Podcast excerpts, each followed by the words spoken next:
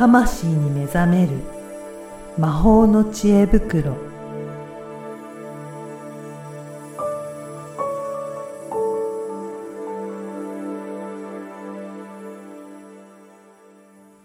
こんにちは、小ラボの岡田です。こんにちは。リアルスピリチュアリスト橋本由美です。ゆみさん、今回もよろしくお願いしよろします。くお願いします。あの、前回はゲスト会ということで、はい本当に、あの、いろんな話を聞けたかなと思っていて、うんうんやっぱり出産とかそういったお話って、なかなか私の方から質問することなかったので、うんいろいろと聞けて、なんかあ新しいお話だったなと思いましたね。うん、そうですよね。ねなんか男性からするとどうなんでしょうかね。なんか、うんやっぱり女性っていろいろこう考えて。そうですよね。はい。それで出産に関しても、まあやっぱり自分のことだしう、んすごくいろいろ考えるし、まあうんもちろん怖いっていう感情もあるんですけど、それに比べて多分男性は、おそらく何も考えてないというか、あんまりその辺を深く追求してないんじゃないかなと思いますね。ねですよね。で、言われて初めて、はっとそこで 気づくとか、うん。そこから考え始めるっていうことだと思うので、うんだからそういったギャップもあってうん、ちょっと意識の違いっていうのはう、んいろんなところで起こってるんじゃないかなと思いますけどね。いやー、ほんとそれあって、あ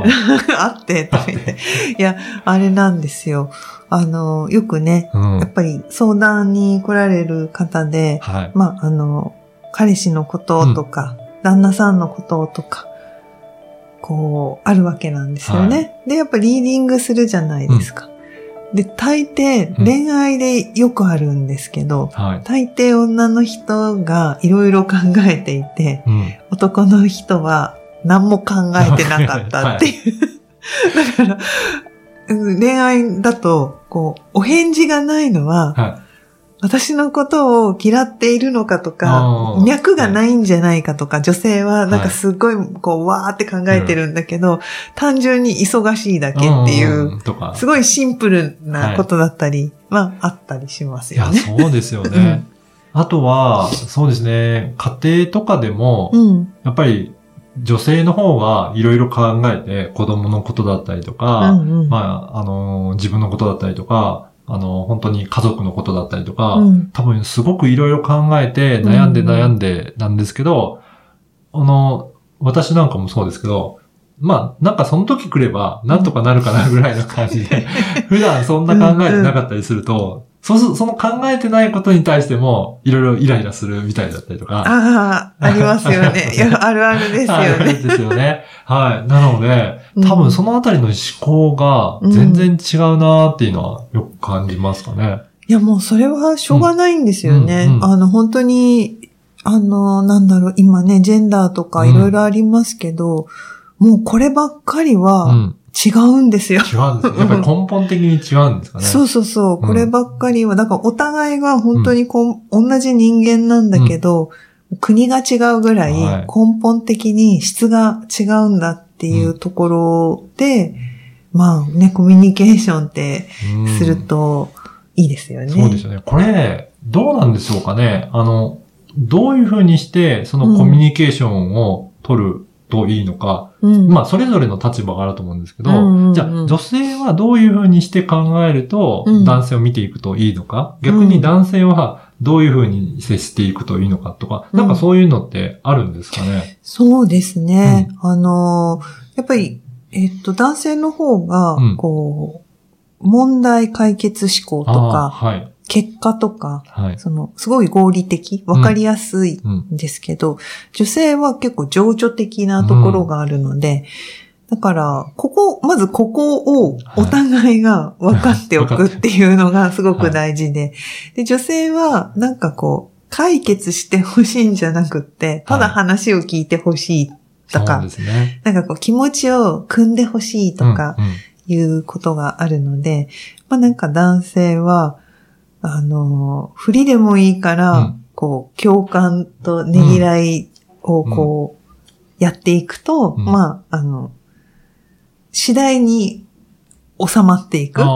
感情の波が収まって、で、ちゃん、あじゃあ問題をどう解決するかって、うん。向き合えるっていう。だから、何か言われたときは、うん。これはこうだよっていう解決策を出すのではなくて、うん。まずはそうだねっていうふうに。受け止めてあげて、そうそう。一通りの話を聞く方がいいっていうことですよね。そう、多分時間は長くて、これどこまで、どこに着地するんだろうって多分考えるんですけど、まあそこを、うんあの、ね、ビール片手にふんふん聞くんじゃなくて、はい。そこも大切なんですよね。そうそう。聞いてる態度とか。そうそう。はい、態度大事ですね。ちゃんと向い見て、はい。ああ、そうなんだ、大変だったね、とか、いやー、それは嫌だったよね、とか、うんうん。もう単純なコミュニケーションスキルでいいので、あの、その共感っていうか、こう、えっと、女の人が聞いてもらってるなってうん感じたら、もう、御の字なので。これ、どうしても、そう思ってないと、うんなかなか素直に、そうだねとか大変だねとかって、うん出ないことあるかもしれないんですけど、うんそこは、その共感する言葉をなるべく発して、あの、本当はそう思ってなかったとしても、そう振りでもいいっていうことなんですね。振りでもいい。あの、なんならオウム返しだけでもいい。い。でもいいぐらい、うんちゃんと答えて返していくっていうことですね。そうそうそうそう。うん。で、女性は、うんあの、男性に期待をしないっていうのがすごく大事ですね。はうん。あの、こう、言わなくてもわかっ、ね、まあ男女ともにあるんですけど、こう言わないで分かってもらおうとか、ね察してもらおうとか、無理なんで。い。おっしゃる通りで、察するっていうのは、すごい苦手だと思います。そうですよね。あの、言ってくれればできるっていうのはあるんですけど、でも、それがダメみたいなんですよね。そうなんですよ。こう言ってやるんじゃなくって、てみたいな。すごい高度な要求をされてる感じがして。そうそう。うん。高度なんですよ。すよね性の要求は。うんまあだから、それができる男性ももちろんいらっしゃるので、まあそういう人はモテますわね。そうですよね。うんだからさっとその女性がこうしてほしいなって思うところうんを先回りして全部できる男性はすごいですよね。いや、すごい、すごいスキルですよ。すごいスキルですようね。ん。いやそこの問題で私もよくいろいろ言われることがありますね。そうですよね。きっとね。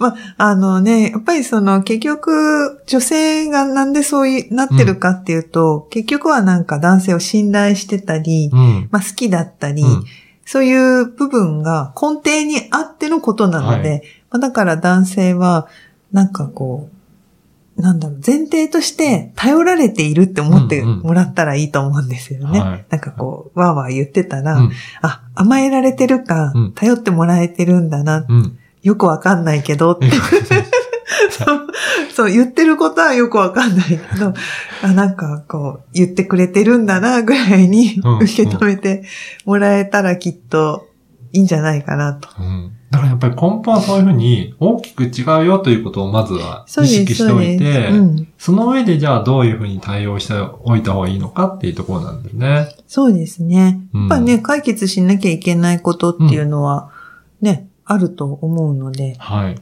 うん。まあ、そこは、こう、女性がうん。感情が鬱屈してると、うん。問題解決思考にいけないっていう、うんその段階があるだけであって、あはい。なんか感情が収まれば、うん。別に女性だって解決策っていうのはお互いに話せるわけなんですよ。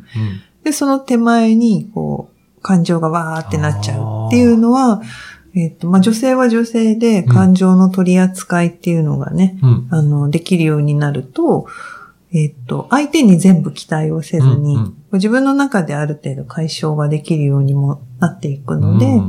まあ、女性は、あの、自分の、その、起伏うん。としても、あの、なんだ、月のリズムとかで、はい。情緒もこう不安定になりやすいのが女性なので、はい。これはもうしょうがない、そういんうボディだし。うん。なので、そこと付き合いながら、うーん、なんだろう、こう、任せるところはうん任せ。で、甘えるときはうん。うん逆に宣言して、今日は話を聞いてくれと。はい。一はい言言うだけで多分男性は、あ、そうですね。このモードなのね。はい 安心して多分聞けると思うんあですよ。それ言ってくれるだけでだいぶ違いますね。うんそうすると、どういった状態なのか察することはできないけど、うん言ってくれれば、あ、そのモードで対応するっていうのはできると思います。気は使えるみたいな。だから、ちょっと、その、優しい一言だと思うんですよねう。ん状況を、あの、ちゃんと説明する。ねちゃんとっていうか、うん今日はイライラしてんのって言われただけで、あ、そうなのねって多分、そう。女性同士だと多分その辺が察して、多分お互いわかると思うんですけど、それ何も分かってないと思った方がいいですね。そうですね。はうん。い。なので、そのもやもやしてるのは一言説明があると 分かってもらいやすいのかな。分かってもらいやすいうん。かと思います。意外とやっぱり、あの、日本人って自分がどういう状態かって人に言いにくい、ああ、はい。察しなきゃいけないって思ってるから、うん。察してくれるだろうっていう期待も同時にあるので、あの、ね、人によってやっぱ察するってすごくそうですね。難しいので、はい。あの、私も昔調子が悪いってうん言えなかったんですああ、よ。まあそうなですね。なんんか、はいこう、心の、なんか問題じゃないけど、うんあの、なんか言っちゃいけないっていうのが、なんかある時、トラウマみたいに、うん。なんか自分の中に根付いちゃって、うんだから、具合が悪いって言わないから、うん機嫌が悪いのかと思われてたんですよ。はい、はい。じゃなくて、やっぱそこでちょっと具合が悪くてうん、対応がうまくいいけないうんと思うけど、ごめんねって一言多分言っているとはい。いいんでしょうけど、うんなんかそこで心配されたら嫌だなとか、心配されすぎてもうん。迷惑だなとか、うんあるいはなんか弱いとかうんうんできない、あ特に男性社会にいた時はい。は、こいつ使えないなって思われたらん嫌だみたいなのとかもあって、その、なんかね、自分が弱ってることを隠したり、うん。こう、無意識にしがちなところがあったんですけど、やっぱそういう時にちょっと、今日調子悪いから、うん。あの、あんまり頭が回らないわとか、うん一言言うだけでも、あの、相手が、なんていうのかな、対応しやすくなると思うので、その自分のことを話すっていうのは、そういう意味でもいいと思います。そうですね。うんだからそのあたりは、もうしっかりといろいろコミュニケーションできるようになると、うん、お互いが、うん、あの、生活しやすくなる。うんまあ、それは職場でも家庭でも同じようなことが言えるっていうことですかね。そうですね。うん。ぜひぜひね、あの、皆さんもそういった感じでコミュニケーションの参考にしていただければなと思います。はい。はい。ゆみさんどうもありがとうござあいました。りがとうございました。